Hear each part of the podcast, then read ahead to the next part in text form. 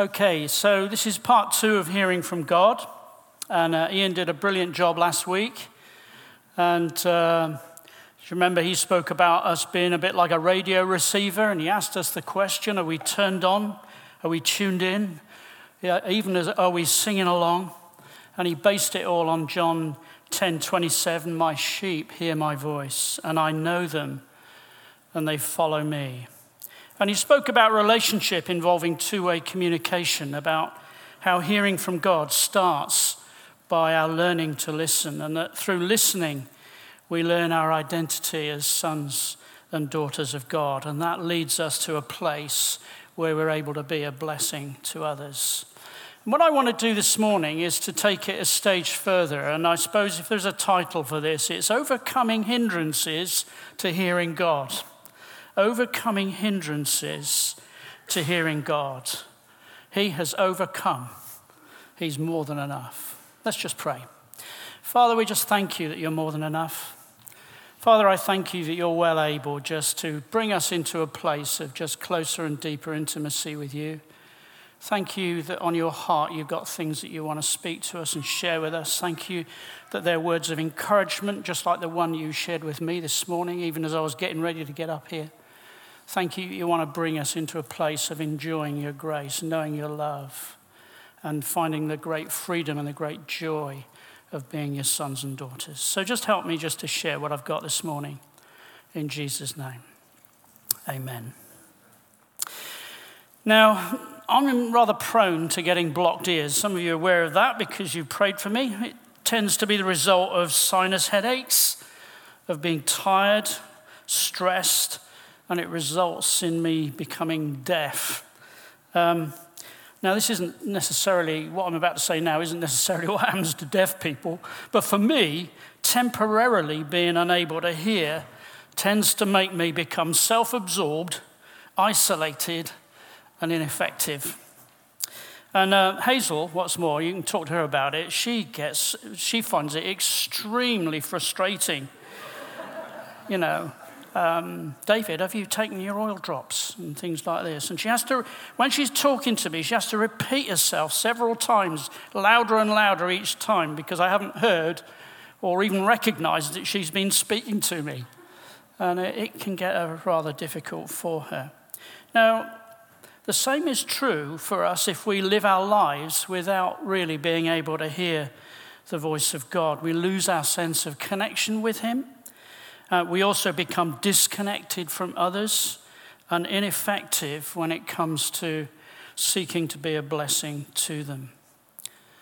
Now, God's desire is to communicate with us out of a relationship so that out of our connection with Him, our relationships with others can be enriching both for us and for them.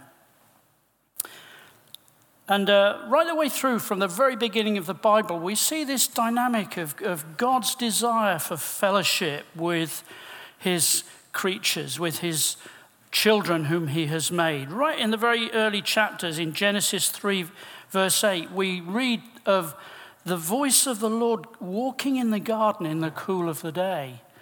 God seeking to have fellowship with Adam and Eve. Now, by this time, already they've disobeyed and they've come into a place where there's a separation which prevents them from having that intimate closeness with God. It's lost as a result of the fall.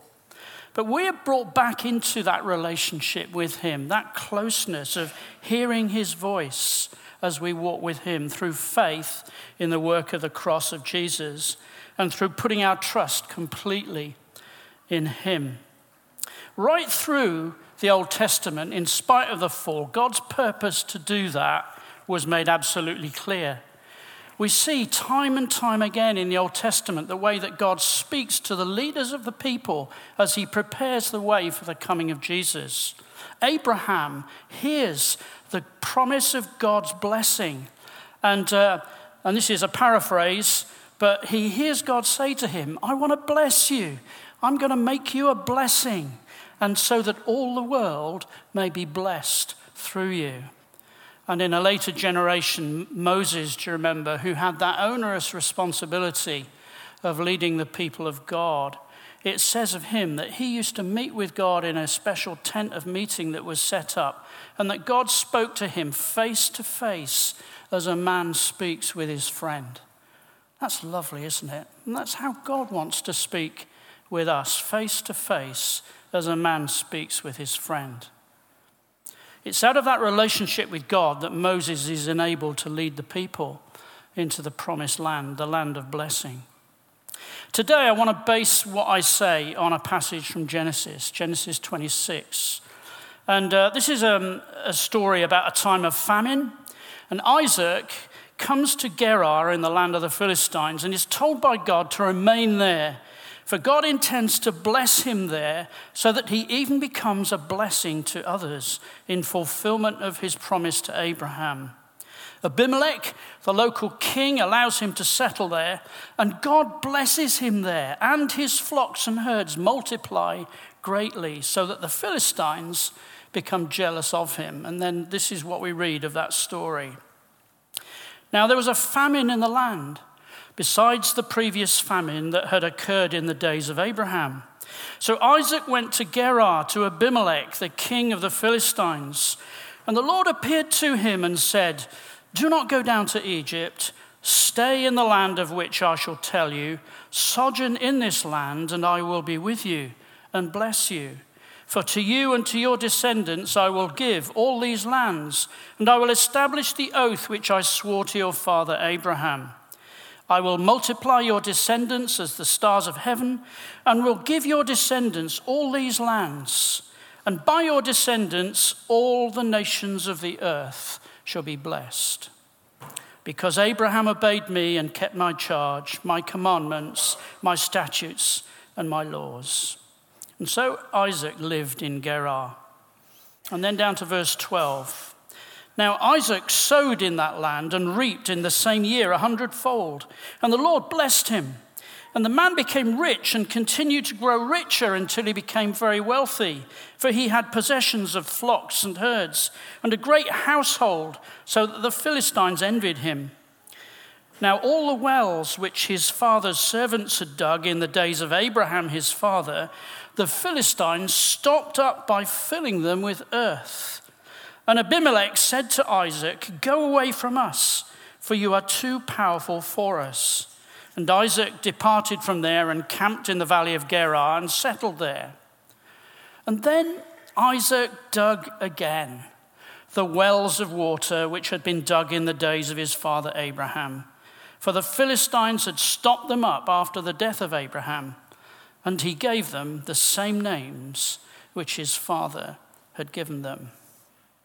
It's interesting that the word, the Hebrew word that's often used to speak of the way that the prophets hear and then proclaim the word of God relates to this picture of wells flowing with springs of water. And the Hebrew word, one of the Hebrew words that's used of to speak, to, to prophesy, is this word nabah, which means to bubble up, to spring forth from deep uh, within. And it relates to the activity of the Holy Spirit flowing from our innermost being as a river of life. It's a word that's used an amazing 435 times in the context of the prophets hearing the voice of God.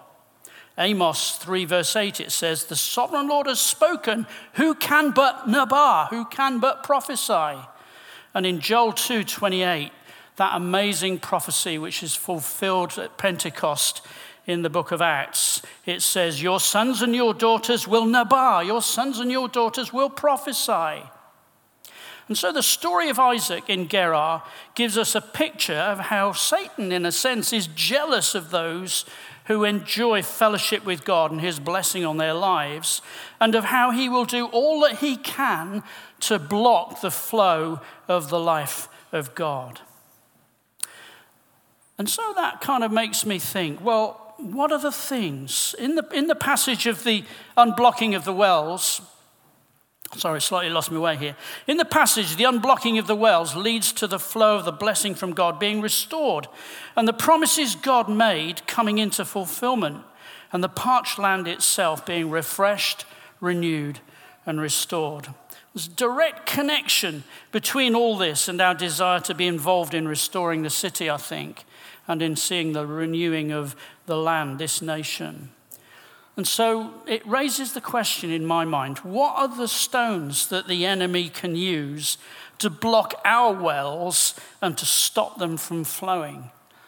And um, in a sense, really, I see these, these stones that are used to block up the wells as I've labeled them hindrances to hearing from God. And uh, I'm just going to label some of those stones that block up our wells that the enemy uses to stop the flow of the blessing of God, his voice being spoken to us. I really believe that one or more of the following are likely to strike you particularly. And if you identify with any of them, there'll be an opportunity during the ministry time for you just to bring them to God and to ask Him to deal with them. And remember what we were singing earlier on He is more than enough. He's more than enough. The first stone that can block our wells is quite simply lack of expectation. A lack of expectation resulting from not understanding that God wants to communicate with us in the first place. People sometimes don't think God would want to speak to them in a personal way and believe that the only way God speaks to us is literally through the Bible. Now, while the primary way God speaks general truth to us is through Scripture, and that is vitally important, as I will say something more about that later. It's also true that there are often times when He speaks to us in a more personal way concerning the specific circumstances and direction of our lives. So that's the first one lack of expectation. The next stone is called low self image. Low self image, which can be a result of a lack of encouragement and affirmation in our lives, which leaves us vulnerable to the lies of the enemy. Another stone is fear fear that God may say something to you that you may not want to hear.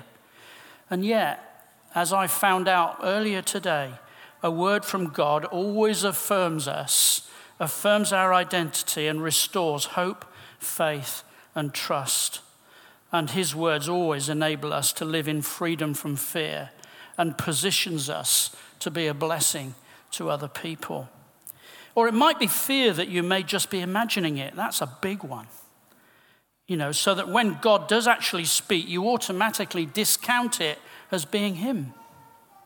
I think probably that is one of the biggest issues for, for a lot of us that we need to, to deal with. Shame is another one. It was shame that caused Adam and Eve to hide from God when he came looking for them in the garden. Indifference is another stone. Believe it or not, though, I think it's not so much sin itself that is a problem, because the Bible says, quite simply, if we sin, he is faithful and just to forgive us our sin and to cleanse us from all unrighteousness. That's 1 John 1, verse 9. The real problem, I think, is indifference or a hardened or unresponsive heart which can hold us back from confession and repentance for sin and of then being restored into the place of blessing. Related to indifference is another stone which I've labeled apathy, simply not being bothered to engage with God, to read the word, or to spend time seeking Him. Now, that can be something that we can have kind of phases of in our life. And uh, it's good to recognize when that has become an issue and to seek to deal with it. Lack of forgiveness. Unforgiveness towards others can have the same effect. Being offended by the words or actions of others can create a blockage. Now, I'm part of the Sozo team here, the Bethel Sozo team, and one of the questions that we often use when we're spending time with people, helping them to engage with God and to hear His voice, is we lead people in this uh, prayer, which is in the form of a question. And the question is quite simply Father God, is there anyone I need to forgive? And that can very often lead into a dealing with an issue which has become a blockage in somebody's life from actually hearing what God wants to say to them. By the way, uh, if you would like to sign up for a, a Bethel Sozo with the team here, with the CV team, you can do so via the following uh, email link. I think that's about to appear behind me, hopefully. Okay, sozo at cardiffvineyard.org, quite easy to remember. Another stone, offense against God. Being offended with God can result in us becoming unresponsive towards Him and our hearing being dull. Why did God allow that to happen? Why hasn't God answered my prayer in the way that I expected that He should? That can bring us into a place of having our ears blocked, as it were, from hearing. Self reliance. Now, here's a, here's a significant one. Relying solely on our natural abilities instead of depending on God and remaining close to Him. And the result can be busyness, activism, reliance on routine, superficiality, going through the motions, and ultimately exhaustion. I know about that because I've been there myself in a big way. I won't go into too many details at that point, at this point, because I haven't got time.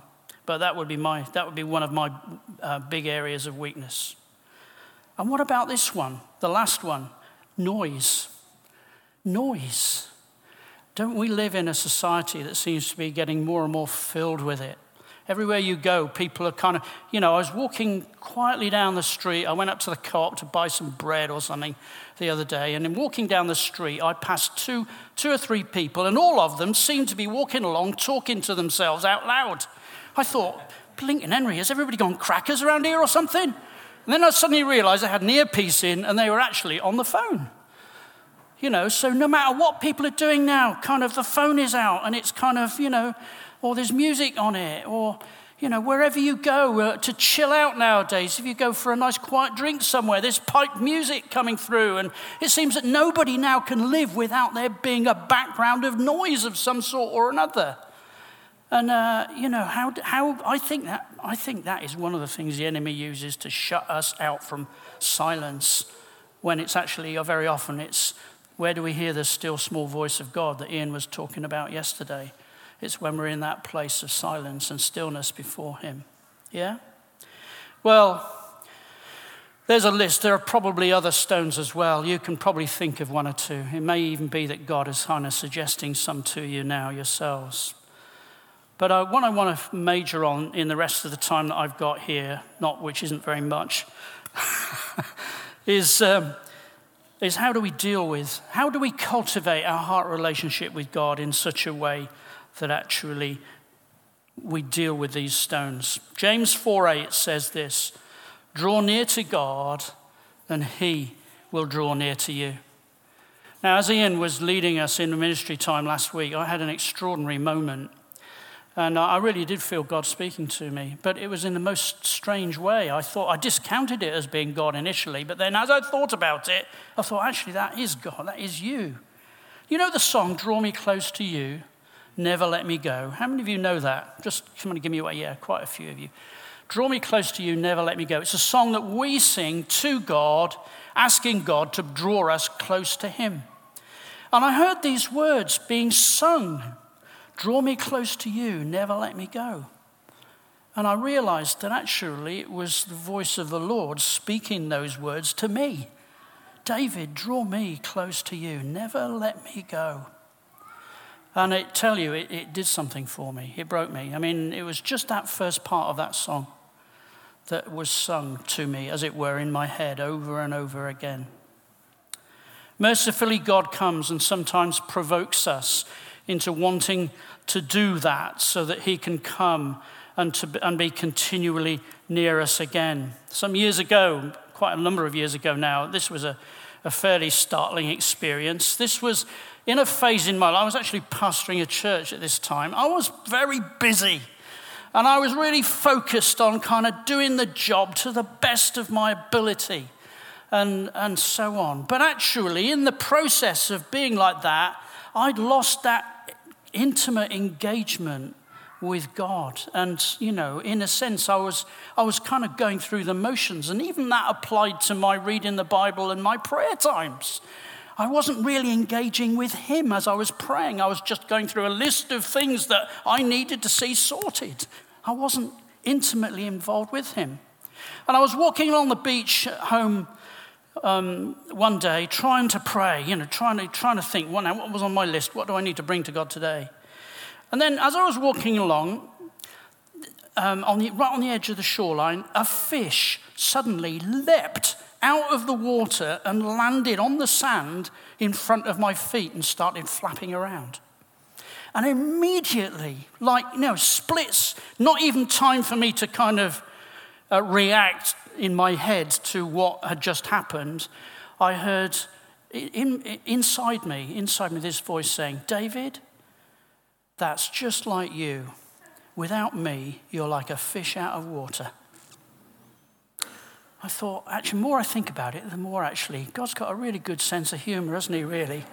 Those of you who know what my name is will realize the connection. Yeah? But, but I tell you what, it was a very, when God does rebuke us, it is very gently and lovingly. He doesn't come with a big stick to beat us up, but he just confronts us with a reality in such a way that our heart is melted. And I realized I, I, I you know, I, I made some changes that day. I, I, I did some talking and some listening to God that actually made me change a few things. The Bible says, You'll seek me and find me when you seek for me with all your heart. And continually hearing the voice of God depends on our heart being towards Him. We need to guard our hearts. Proverbs 4:23 says this, "Watch over your heart with all diligence, for from it flow the springs of life." And in Psalm 51:10, uh, it says this, "Create in me a pure heart, O God, and renew a steadfast spirit within me. I'm just going to suggest that we actually say that out loud, all of us together. Yeah? Okay, it's up there behind me, I hope, is it? Let's just say that. Create in me a pure heart, O God, and renew a steadfast spirit within me. So, what can I do to lift the stones and get the water flowing. And just very quickly, there are three things I want to suggest.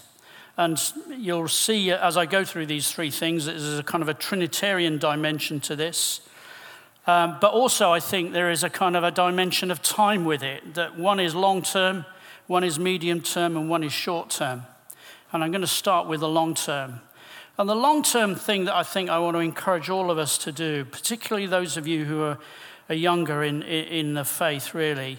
And that is to build a foundation of familiarity with the Bible into your life, especially the New Testament.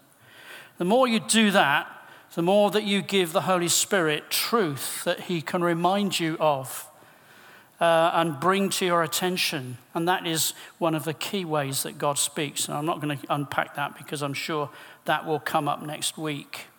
Okay? Let your engagement with the Bible lead you to consider Jesus. Hebrews 12:3 says, "Consider him. Become captivated by him."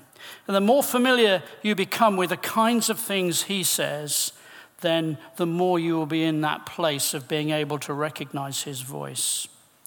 The second thing is this guard regular times for being quiet when you can focus your attention completely on God and do whatever it takes to be there.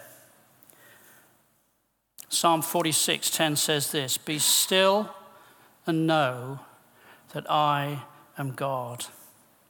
We need to live with frequent times of silence when we still our minds and are deliberately open to the presence of God. And I know that can be challenging depending upon the season of life that we're in. And uh, and there are sometimes seasons where it's difficult to do that. Although remi- I was reminded of the story of Susanna Wesley, the mother of John and Charles, the great Methodist preachers of the 18th century. Now, Susanna Wesley had 19 children. So, those of you with little children, you know, count yourself lucky your name isn't Susanna Wesley. She used to kind of guard her times with God by taking her apron, sitting in her kitchen, and pulling her apron over her head, which was a signal to the children to keep out of mother's way because she's having some time with God. Find a way, do whatever you can. Husbands, maybe you need to help your wives find space to be able to do that. Yeah? Okay. Uh, this, that then brings us to prayer that is centered entirely on the presence of God around us, with us, and within us. And in the context of that prayer, there are three things that it's good to say. As in any intimate relationship, perhaps particularly in the context of a marriage, there are three things it's good to say, and there are three things that it's good frequently to say to God. One of them is thank you, another is I love you, and the other one is I'm sorry. And then finally, regularly and consistently inviting the Holy Spirit to fill you up. Ephesians 5:18 says, "Be filled with the Spirit." And that means to be continually being filled with the Spirit. When I have a spell of deafness, I have to begin a process of unblocking my ears by regularly soaking in olive oil. And uh, we also need to regularly invite the Holy Spirit to rest on us by regular invitations to Him to presence Himself in our lives. I'm going to finish with a quote, and the quote is from Brother Lawrence, a 17th century French monk who worked in the kitchens of a monastery and wrote a series of letters which were published after his death in the form of a book called Practicing the Presence of God. It's a classic which is still very worth reading even today. And it's about how he developed and maintained a sense of fellowship and continual communication with God throughout a busy, mundane working life. And in a modern kind of translation of it, here are just a couple of paragraphs from that book. He says, It is my conviction that the practice of the presence of God is the center of the spiritual life. Whoever truly practices it will soon become spiritual. But to truly practice it, the heart must empty out everything else so God alone may possess the heart and do whatever he wants with us. There is nothing in all the world that we can find in life more pleasant and joyful than a continual conversation with God. So think of God all the time during the day, at night, in your daily work, even in your leisure time activities. He's always nearby. Don't ignore him. If you had a friend nearby, you would not ignore him when he came to visit. Why then would you neglect God? In short, do not forget him. Think of him often. Adore him continually. Live and die with him. As a Christian, this is our job and calling. This is what we're here for, and it is glorious. Let's stand.